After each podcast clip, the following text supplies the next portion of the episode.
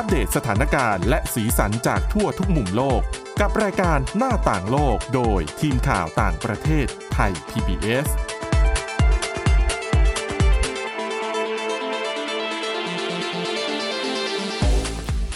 สวัสดีค่ะคุณผู้ฟังต้อนรับเข้าสู่รายการหน้าต่างโลกกันอีกครั้งนะคะวันนี้นะคะอาจจะเป็นเรื่องถึงปัญหาทางด้านจิตใจที่คุณผู้ฟังหลายๆท่านอาจจะกำลังเป็นอยู่ก็ได้นะคะนั่นก็คือเรื่องของความเหงาแล้วก็ภาวะโดดเดี่ยวทางสังคมซึ่งมีผลที่ยืนยันแล้วนะคะว่าความรู้สึกเหล่านี้เนี่ยมันเชื่อมโยงกับสุขภาพด้วยเรื่องราวจะเป็นอย่างไรจะติดตามจากคุณอาทิตย์สมบูรณ์เรืองรัตน์สุนทรแล้วก็ดิฉันสัมลักษณ์จากวิวัฒนาคุณค่ะสวัสดีค่ะค่ะพอพูดถึงเรื่องนี้นะคุณอาทิตย์สมบูรณ์ดิฉันนึกถึงคำหนึ่งนะคะเรียกว่าอะไรนะอยู่คนเดียวไม่เหงาเท่าอยู่สองคนคือความเหงาเนี่ยมันอาจจะไม่ได้ขึ้นอยู่กับจำนวนคนที่อยู่ข้างๆเราค่ะคือต่อให้เราอยู่ท่ามกลางผู้คนที่แบบมากมายอย่างเช่นอาจจะอยู่ในที่ทำงานหรือว่าคนแบบเป็นร้อยเลยแต่เราก็อาจจะเกิดความรู้สึกเหงาได้อาจจะรู้สึกโดดเดี่ยวได้ซึ่งอาการเหล่านี้เนี่ยมันจะส่งผลกระทบต่อสุขภาพด้วยสุขภาพกายค่ะใช่ค่ะก็คือ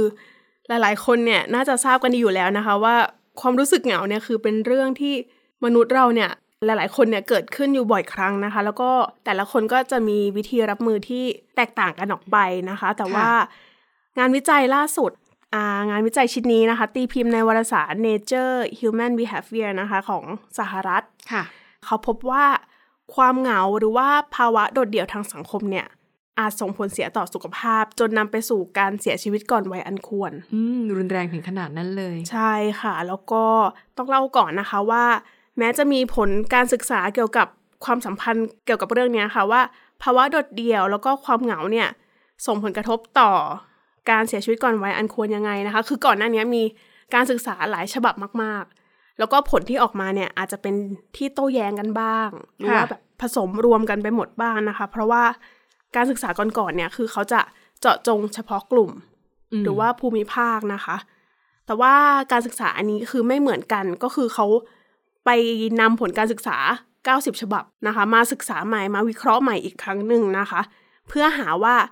เชื่อมโยงกันจริงหรือเปล่าค่ะซึ่ง90ฉบับนี้นะคะครอบคลุมคนประมาณมากกว่า2ล้านคนเป็นวัยผู้ใหญ่นะคะแล้วก็ในช่วงเป็นการศึกษาครอบคลุมช่วงระหว่าง6เดือนถึง25ปีเลยทีเดียวนะคะสิ่งที่เขาพบนะคะก็คือผู้ที่ประสบกับความโดดเดี่ยวหรือว่าขาดการติดต่อกับผู้อื่นนะคะค่ะมีความเสี่ยงสูงถึง 32% ที่จะเสียชีวิตก่อนวัยอันควรเมื่อเทียบกับผู้ที่ไม่ได้แยกตัวออกจากสังคมนะคะส่วนผู้ที่มีความรู้สึกเหงาบ่อยครั้งนะคะมีแนวโน้มที่จะเสียชีวิตก่อนวัยอันควรถึง 14% ซึ่งสูงกว่าผู้ที่ไม่ค่อยรู้สึกเหงาก็คือสูงกว่า 14% นั่นเองซึ่งมีคุณจูเลียนโฮลันสตัดนะคะเป็นศาสตราจารย์ด้านจิตวิทยาและประสาทวิทยาแห่งมหาวิทยาลัยบริกแฮมยังของสหรัฐเนี่ยก็บอกนะคะว่าการวิจัยนี้ทำให้บรรดานักจิตวิทยาค่ะต้องหันมาให้ความสำคัญเกี่ยวกับประเด็นนี้กันมากขึ้นเพราะว่าถือเป็นปัจจัยหนึ่งที่ส่งผลให้ผู้คนเนี่ยเสียชีวิตก่อนวัยอันควรนะคะถ้าตามการศึกษาเนี้ยค่ะคนที่อยู่ในภาวะโดดเดี่ยวทางสังคมเนี่ยเขาก็นิยามนะคะก็คือคนที่ขาดการติดต่อกับผู้อื่นซึ่งก็รวมถึงข้อจำกัดในเรื่องของพวกเครือข่ายสัญญาณโทรศัพท์ด้วยหรือว่าอยู่ในที่ห่างไกลที่มันไม่มีสัญญาณแล้วก็รวมถึงการที่เขาแยกตัวออกไปอยู่คนเดียวนะคะค่ะส่วนถ้าเป็นความรู้สึกเหงาเนี่ยคือเขาจะรู้สึกเหมือนถูกตัดขาดจากผู้อื่นก็เหมือนที่คุณสวรักษ์บอกอะค่ะถึงแม้ว่าจะไม่ได้อยู่คนเดียวแต่ว่ารู้สึกว่าเหงารู้สึกว่าตัวเองไม่มีคนสนใจเท่าที่ควรอาจจะยกตัวอย่างอาจจะเป็นที่ทำงานอาจจะทำงานในแผนกเดียวกันแต่ถ้าเกิดว่าคนคนนั้นเป็นคนที่ introvert ก็คือเป็นคนที่แบบไม่ชอบสุงสิงกับใครชอบอยู่คนเดียวค่ะคือมาทำงานก็คือทำงานจริงๆคุยกับคนอื่นก็คุยเฉพาะเรื่องงานไม่มีการคุยเมาส์ชิดแชทเรื่องส่วนตัวหรือคุยเรื่องสัพเพเหระใช่ไหมคะอันนั้นก็อาจจะมีความรู้สึกเหงาเกิดขึ้นได้ซึ่งจริงๆเขาอาจจะอยากคุย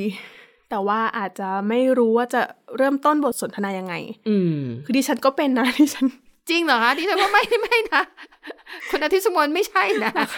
ดิฉันรู้สึกว่าตัวเองอาจจะไม่กล้าที่จะเริ่มบทสนทนากับคนอื่นกับหมายถึงกับคนใหม่ๆหรือเปล่ากับคนที่ไม่ได้อยู่ในวงโคจรที่คุ้นเคยใช่ไหมเพราะอย่างดูเป็นเพื่อนร่วมงานคุณอาทิตย์สุมนก็ไม่เบานะคะแต่คือถ้าเขามาพูดก่อนอย่างเงี้ยค่ะคือเราก็จะพูดด้วยอ๋อแต่ถ้าให้เราไปเปิดฉากเป็นฝ่ายเข้าไปปฏิสัมพันธ์ก่อนก็อาจจะไม่ใช่ค่ะเชื่อก็ได้นี่พูดจริงๆนะคะค่ะนะคะแล้วก็จริงๆคนอเมริกันนะคะส่วนมากก็จะใช้ชีวิตอยู่คนเดียวมากขึ้นคือน่าจะเป็นวัฒนธรรมของเขาอะค่ะดิฉันว่าคนไทยก็ด้วยนะบางคนก็ใช่ก็เหมือนกับแล้วแต่บ้านขึ้นอยู่กับบุคคลนะคะเพราะว่าหลายๆคนพอถึงวัยทำงานก็จะแยกตัวออกมาหรือว่าแยกออกมามีครอบครัวและอย่างยุคปัจจุบันเนี้ยค่ะเครื่องมือสื่อสารเทคโนโลยีมันทันสมัยมากขึ้นเราสามารถไปไหนมาไหนคนเดียวโดยที่ไม่ต้องมีเพื่อนได้บางทีไปนั่งร้านอาหารกินข้าวเดียวแล้วระหว่างกินข้าวเราก็เปิดดูมือถือดูซีรีส์ดูละครดู YouTube มันก็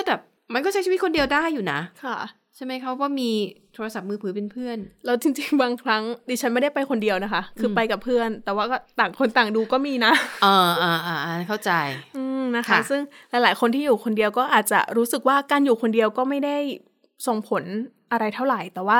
พอมีการศึกษานี้ขึ้นมาอาจจะทำให้เอะขึ้นมาว่าอาจจะส่งผลในเรื่องนี้หรือเปล่านะคะมีศาสตราจารย์ภาควิชาจิตวิทยานะคะมหาวิทยาลัยสโตนีบรูคนะคะของสหรัฐเนี่ยเขาบอกนะคะว่าการแยกตัวออกจากสังคมอะค่ะหรือว่าคนที่รู้สึกเหงาเนี่ยความรู้สึกเหงานะคะถือเป็นความเครียดรูปแบบหนึ่งคือถึงแม้ว่าคนเราบางครั้งจะรู้สึกเหงาอยู่แล้วอะค่ะแต่ว่าถ้าความรู้สึกนั้นเนี่ยเกิดขึ้นแบบถาวรนะคะก็อาจจะทำให้คือเป็นบ่อเกิดทำให้เกิดความเครียดเรื้อรังได้ซึ่งพอคุณเครียดอะค่ะก็จะมีฮอร์โมนความเครียดหลั่งออกมาซึ่งอันเนี้ยจะส่งผลกระทบต่อสุขภาพอีกทางหนึ่งนะคะค่ะนอกจากนี้นะคะผู้วิจัยเนี่ยเขาก็ยังไปพิจารณานะคะความเชื่อมโยงระหว่างความเหงาภาวะโดดเดี่ยวทางสังคมกับการเสียชีวิตของผู้ที่ป่วยเป็นโรคหัวใจและหลอดเลือดมะเร็งเต้านมหรือว่ามะเร็งลำไส้ใหญ่ด้วยนะคะซึ่งก็พบนะคะว่าผู้ที่อยู่อย่างโดดเดี่ยวอะค่ะแล้วก็ป่วยเป็นโรคเหล่านี้นะคะมีแนวโน้มที่จะเสียชีวิตเร็วกว่าผู้ที่ป่วยเป็นโรคเหล่านี้แต่ว่าไม่ได้แยกตัวออกไปอันนี้ดิฉันนึกเอาเองนะคิดว่าสาเหตุที่เป็นแบบนี้น่าจะเป็นเพราะว่าการที่เราได้เข้าสังคมค่ะมีคนอื่นที่มาพูดคุยกันด้วยอาจจะเป็นในเรื่องอื่นๆจิปาถะยกตัวอย่างดิฉันเนี่ยนานๆทีเราก็จะนัดเพื่อนสมัยเรียนมหาวิทยาลัยมาสังสรรค์กันมาคุยกันทีนี้พอถึงวัยนึงเนี่ยประเด็นที่พูดคุยมันก็จะวนอยู่ที่เรื่องสุขภาพเช่นโอ้ยเนี่ยสายตายาวขึ้นนะเนี่ยฉันก็ต้องใส่แว่นหรือบางคนเพื่อนบางคนเนี่ยเคยมีอาการของโรคหลอดเลือดสมองมาแล้วค่ะแล้วก็คือฟื้นกลับมาได้ก็จะมีการคุยกันอ้าวเธอเป็นเหรอเธอเป็นได้ยังไงอาการเป็นยังไงไปหาหมอมาแล้วหมอแนะนำวิธีการดูแลตัวเองอย่างไรคือการได้แลกเปลี่ยนประสบการณ์ด้านสุขภาพแบบเนี้ยมันเหมือนกับทำให้เราได้รับทราบข้อมูลไปด้วยในตัวใช่ใช่ไหมคะมันก็เลย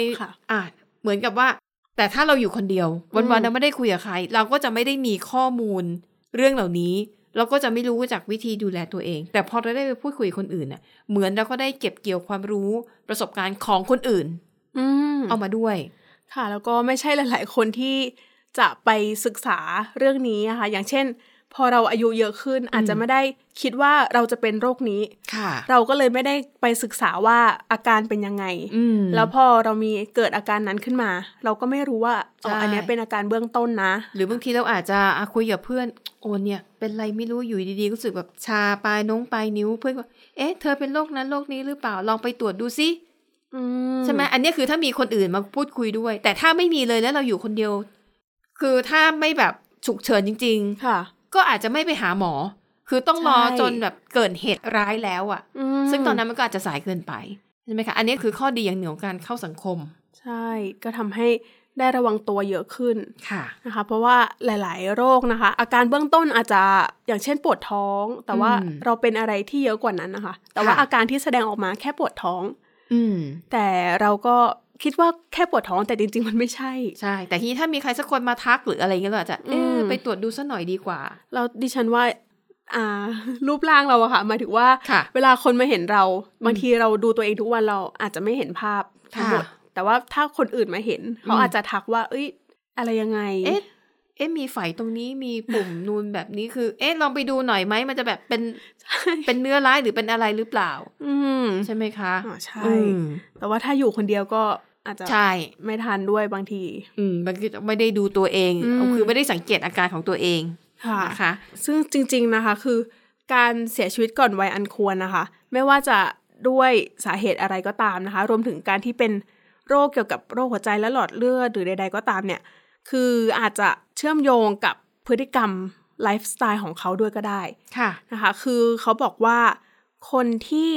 มักจะขาดการติดต่อกับผู้อื่นหรือว่ามีความรู้สึกเหงาอะค่ะอันนี้เขาพูดถึงส่วนใหญ่นะคะมีแนวโน้มที่จะมีพฤติกรรมที่ไม่ดีต่อสุขภาพนะคะอย่างเช่นสูบบุหรี่ค่ะดื่มแอลกอฮอล์นะคะหรือว่าไม่ค่อยได้ออกกำลังกายก็คือไม่ค่อยได้ออกไปไหนนะคะก็ส่วนใหญ่ก็จะอยู่คนเดียวอย่างค่ะซึ่งเขาบอกด้วยว่าการแยกตัวออกจากสังคมอะค่ะส่งผลกระทบต่อเรื่องนี้เนี่ยมากกว่าความรู้สึกเหงาค่ะนะคะเพราะว่าอันนี้เหมือนที่คุณสวรักษ์บอกไปเมื่อกี้เลยก็คือถ้าสมมติเราไม่ได้อยู่คนเดียวแต่ว่าเรารู้สึกเหงาค่ะบางทีคนที่รู้สึกเหงาอะค่ะเขาอาจจะรู้สึกเครียดด้วยแต่ว่าตอนนั้นเขาไม่ได้อยู่คนเดียวอะเขายังมีคนอื่นๆแบบอยู่รอบๆเพราะฉะนั้นเขาอาจจะไม่ได้รู้สึกแย่ขนาดนั้นค่ะแต่ว่าถ้าคุณแยกออกไปอยู่คนเดียวแล้วคุณเหงาด้วยอันเนี้ยส่งผลกระทบแน่นอนค่ะนะคะเขาก็เลยบอกว่าการที่คุณแยกตัวออกไปอยู่คนเดียวอะส่งผลกระทบเยอะกว่าคนที่รู้สึกเหงานะคะแล้วถ้าเป็นตามผลการศึกษานี้นะคะเขาก็แนะนำด้วยนะคะว่าถ้าคุณรู้สึกเหงาหรือว่าแยกไปอยู่คนเดียวเนี่ยก็แต่ว่าถ้าไม่ได้อยากเป็นแบบเนี้ยคือหลายๆคนไม่ได้อยากเป็นแต่ว่าก็ด้วยความจำเป็นอาจจะด้วยทางเศรษฐกิจหรือว่าจะไม่ต้องย้ายมาอยู่ตรงนี้ค่ะด้วยเรื่องของฐานะทางการเงินหรือด้วยอะไรก็แล้วแต่ใช่ก็อาจจะลองพยายามหากิจกรรมที่ได้ทำกับคนอื่นนะคะแต่เขาก็ย้ำด้วยนะคะว่าจริงๆการออกกำลังกายสม่ำเสมอรับประทานอาหารที่มีประโยชน์แล้วก็ดูแลตัวเองเนี่ยก็ยังถือเป็นสิ่งที่สำคัญที่สุดอยู่ดีนะคะเพราะว่าเราสามารถทำได้ด้วยตัวเองอ๋อดังนั้นแม้ว่าคุณจะอยู่คนเดียวแต่ถ้าคุณดูแลตัวเองทานอาหารที่ดีออกกำลังกายอย่างเหมาะสมก็จะช่วยแก้ปัญหาสุขภาพแก้ปัญหาสุขภาพที่เกิดจากความเหงาได้ค่ะแต่ว่าคือเขาจะบอกว่าเราไม่จำเป็นต้องเข้าสังคมขนาดนั้นถ้าเราไม่ได้รู้สึกไม่ดีอะค่ะแต่ว่าถ้าคุณรู้สึกไม่สบายใจอย่างน้อยเนี่ยการไปมีปฏิสัมพันธ์กับคนอื่นบ้างเนี่ยก็นับว่าเป็นเรื่องที่ดีนะคะเพราะว่าบางทีคุณอยู่คนเดียวคุณเครียดคุณอาจจะไม่รู้ตัวว่าคุณเครียดแต่ว่าถ้าคุณได้แบบไปอยู่กับเพื่อนอะไรเงี้ยแต่ที่ฉันเป็นนะโดยเฉพาะยิ่งช่วงโควิด-19อะที่เขาเริ่มเก็บตัวแล้วก็ช่วงนั้นของออฟฟิศเราก็จะมี work from home บ้างใช่ไหมคะแต่คือความรู้สึกตอนนั้นมันแบบมันเหงาจริงๆเพราะว่ามันอยู่คนเดียวแล้วเวลาคุยกับเพื่อนร่วมงานก็จริงแต่ว่ามันก็คุยผ่านแค่ไลน์อ่ะมันก็ไม่ได้มองไม่ได้เมาอะไรเหมือนกับตอนเจอตัวกันวิธีแก้ปัญหาดิฉันตอนนั้นก็คือ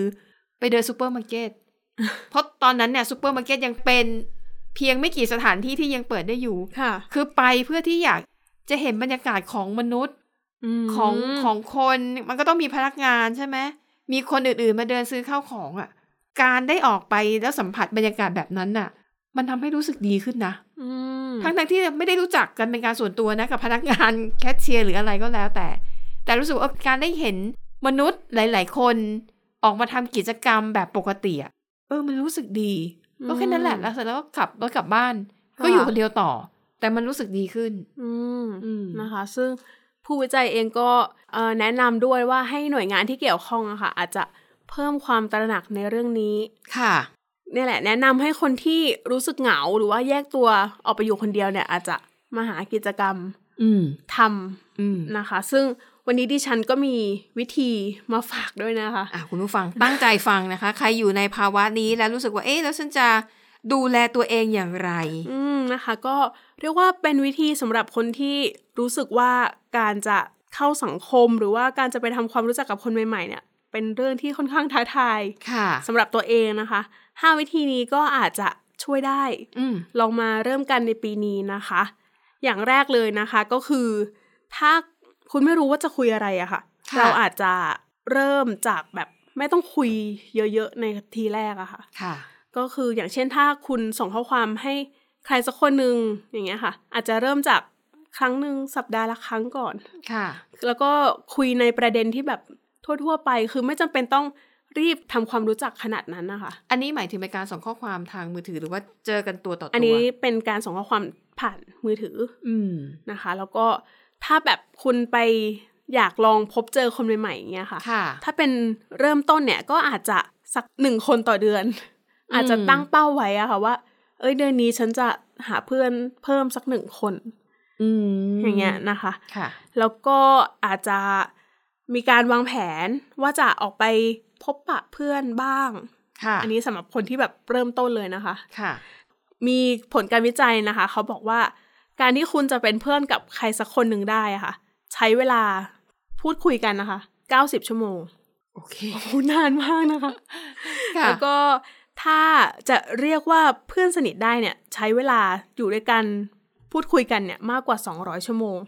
แต่ว่าอย่างที่ดิฉันบอกก็คืออาจจะเริ่มจากทีละนิดไปก่อนนะคะแล้วก็คุยในเรื่องทั่วๆไปก่อนไม่จำเป็นต้องไปแบบโอ้โหคุยเยอะๆบางทีคุณไม่รู้ว่าจะคุยอะไรอย่างเงี้ยค่ะอาจจะเปิดประเด็นเบาๆนะคะอย่างที่2เลยนะคะเวลาที่คุณจะสร้างความสัมพันธ์กับใครก็ตามนะคะอยากให้กำหนดขอบเขตที่ชัดเจนซึ่งขอบเขตในที่นี้เนี่ยไม่ใช่การตีกรอบแบ่งแยกนะคะแต่ว่าเป็นการหาจุดเชื่อมระหว่างกันนะคะก็คือบอกไปตั้งแต่แรกเลยว่าชอบอะไรไม่ชอบอะไรนะคะเพราะว่าการที่คุณมีขอบเขตที่ดีเนี่ยจะทำให้คุณรักษาความสัมพันธ์นั้นได้ดีนะคะอย่างเช่นคุณก็บอกไปเลยว่าต้องการอะไรคาดหวังอะไรเพราะว่าหลายๆครั้งเนี่ยพอคุณไม่ได้พูดสิ่งที่คุณต้องการทั้งหมดอะค่ะก็อาจจะทำให้ความสัมพันธ์ของคุณเนี่ยไม่ดีคือแบบพอสมมติคุณมีเพื่อนสักคนหนึ่งอย่างเงี้ยค่ะแล้วถ้าเพื่อนคุณทำอะไรไม่ถูกใจแต่คุณก็ไม่ยอมบอกไปอย่างเงี้ยค่ะสุดท้ายคุณก็ไม่คบเขาต่ออ่ะอันนี้อาจจะยกตัวอย่างสักหน่อยอาจจะได้ทำให้คุณผู้ฟังเข้าใจง่ายขึ้นยกตัวอย่างแม่ดิฉันเองละกันเขาเป็นคุณยายแล้วค่ะคุณยายเนี่ยภารกิจหลักๆในช่วงเปิดเทอมก็คือต้องไปรับส่งหลานใช่ไหมซึ่งคุณยายเนี่ยนะคะเวลาไปรับเด็กอนุบาลเนี่ยต้องไปถึงก่อนเวลาหน่อยแล้วก็เวลาที่ไปถึงก่อนเวลาเนี่ยเขาก็จะต้องไปนั่งตามซุ้มนั่งตามม้าหินอ่อนอะไรซึ่งทุกคนก็จะไม่รู้จักกันมาก่อนเพราะเด็กก็คือเพิ่งมาเข้าเรียนใช่ไหมผู้ปกครองก็เช่นเดียวกันต่างคนต่างก็เป็นคนแปลกหน้ากันและกันแต่ว่าสิ่งที่เขาทำก็คือเจอกันครั้งแรกก็อาจจะทักทายเอาหลานมาเรียนแล้วก็บ้านอยู่แถวไหนคุยกันอะไรเบาๆไปก่อนเพราะแน่นอนว่าถ้าโรงเรียนอยู่ตรงนั้นเนี่ยบ้านก็ควรอยู่ละแวกโรงเรียนแต่บางคนก็อาจจะบ้านอยู่ไกลบ้านอยู่ไกลทำไมขับมาเรียนถึงตรงนี้อะไรก็เริ่มจากบทสนทนาเบาๆก่อนถ้าคนไหนถูกคอหรืออาจจะแบบไม่ถูกคออย่างเช่นถ้าเป็นคนกลุ่มนี้ชอบนินทาเรื่องคนอื่นอย่างคุณยายก็จะบอกว่าถ้าเป็นเรื่องนินทาคนอื่นนะไม่ถนัดเลยแล้วก็แบบไม่ชอบด้วยงั้นท่านนินทาอย่างเงี้ยขอแยกตัวแล้วกันนะก็คือบอกไปชัดเจนเลยว่าถ้าจะคุยกันก็คือคุยเรื่องอื่นๆเรื่องนู้นเรื่องนี้เรื่องเบาๆแต่ถ้าจะเอาคนอื่นมานินทาไม่ชอบอันนี้คือบอกชัดเจนเลยว่าถ้าคุยเรื่องนี้ไม่ชอบนะถ้าฉันจะเดินหนีเธอก็ต้องเข้าใจนะว่าฉันไม่ชอบดังนั้นเนี่ยมันก็เหมือนกับเป็นการสกรีนคนที่จะเข้ามาเป็นเพื่อนก็คือต้องเป็นคอเดียวกันบางคนอาจจะฉันชอบซุบซิบนินทาฉันชอบวิจารณ์การเมืองก็ไปอยู่อีกวงนึงถ้าวงนี้บอกไม่เอาการเมืองนะไม่เอาเรื่องเครียดๆนะเอาเรื่องไปท่องไปเที่ยวอะไรอย่างเงี้ยมันก็จะเหมือนเป็นการสรรหากลุ่มที่มีความชอบเหมือนกันได้อันนี้ตัดปัญหาเรื่องทะเลาะใช่ไหมคะแล้วก็อันนี้ดิฉันว่าบอกตั้งแต่รู้จักแรกๆเลยอะเป็นเรื่องที่ดีกว่าเพราะว่าถ้าคุณสนิทกันไปแล้วคุณไปบอกทีหลังว่าเอ้ยฉันไม่ชอบเรื่องนี้นะก็จะเกิดคำถามว่าอ้าวแล้วทำไมที่ผ่านมาทำได้ล่ะใช่ทำไมทนได้เพราะฉะนั้นอันนี้ก็เป็นตัวอย่างที่ดีเลยนะคะเห็นภาพเลยนะคะแล้วต่อไปอันนี้เป็นวิธีที่3อันนี้น่าจะเหมาะกับ ความสัมพันธ์แบบเป็นแฟนเป็นคู่รักอะไรอย่างนี้นะคะก็คือเขาอยากให้คุณเนี่ยรู้จักตัวตนของตัวเองให้มากขึ้นนะคะคือเวลาคุณมีแฟนนะคะเขาจะแบ่งมีคุณจอห์นบาร์บี้นะคะเขาแบ่งความสัมพันธ์ของคนเนี่ยเป็น4รูปแบบค่ะอย่างแรกเลยก็คือเป็นความผูกพันแบบมั่นคงก็คืออันเนี้ยจะเป็นคนที่สื่อสารกับคนรักได้ดีนะคะแล้วก็สามารถส่งเสริมคนรักได้ด้วยนะคะค่ะเป็นความผูกพันในรูปแบบที่สมดุลที่สุดก็คือถ้ารูปแบบเนี้ยถ้าอยู่ด้วยเนี่ยก็มีความสุขแต่ว่าแล้วพอคุณห่างกันเนี่ยเขาเนี่ยก็จะมีความมั่นคงไม่ได้ชวนทะเลาะอะไร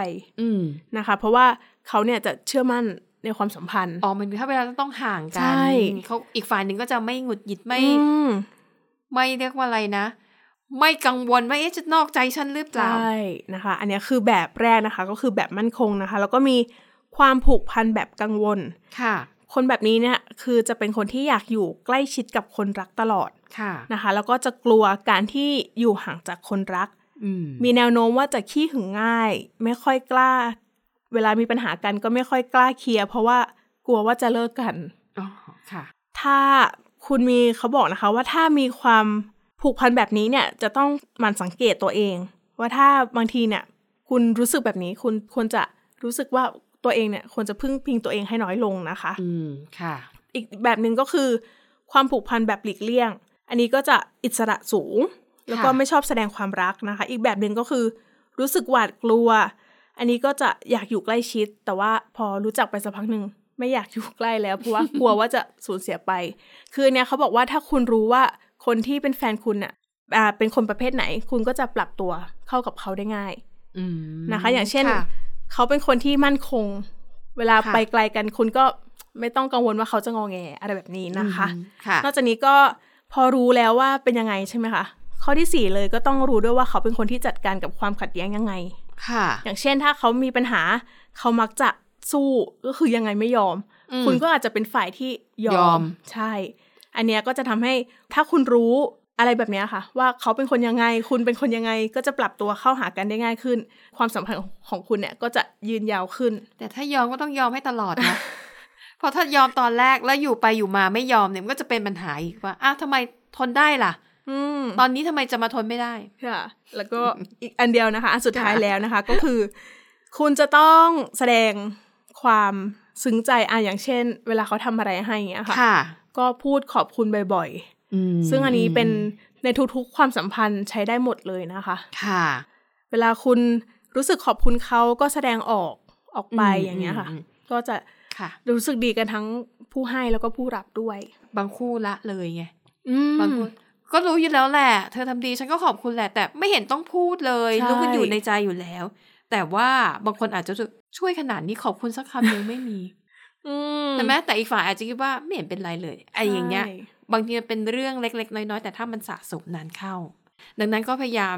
ส่วนตัวนะก็จะใช้หลักแบบว่าทำดีกับคนอื่นยังไงอ่ะคนใกล้ตัวยิ่งต้องทำดี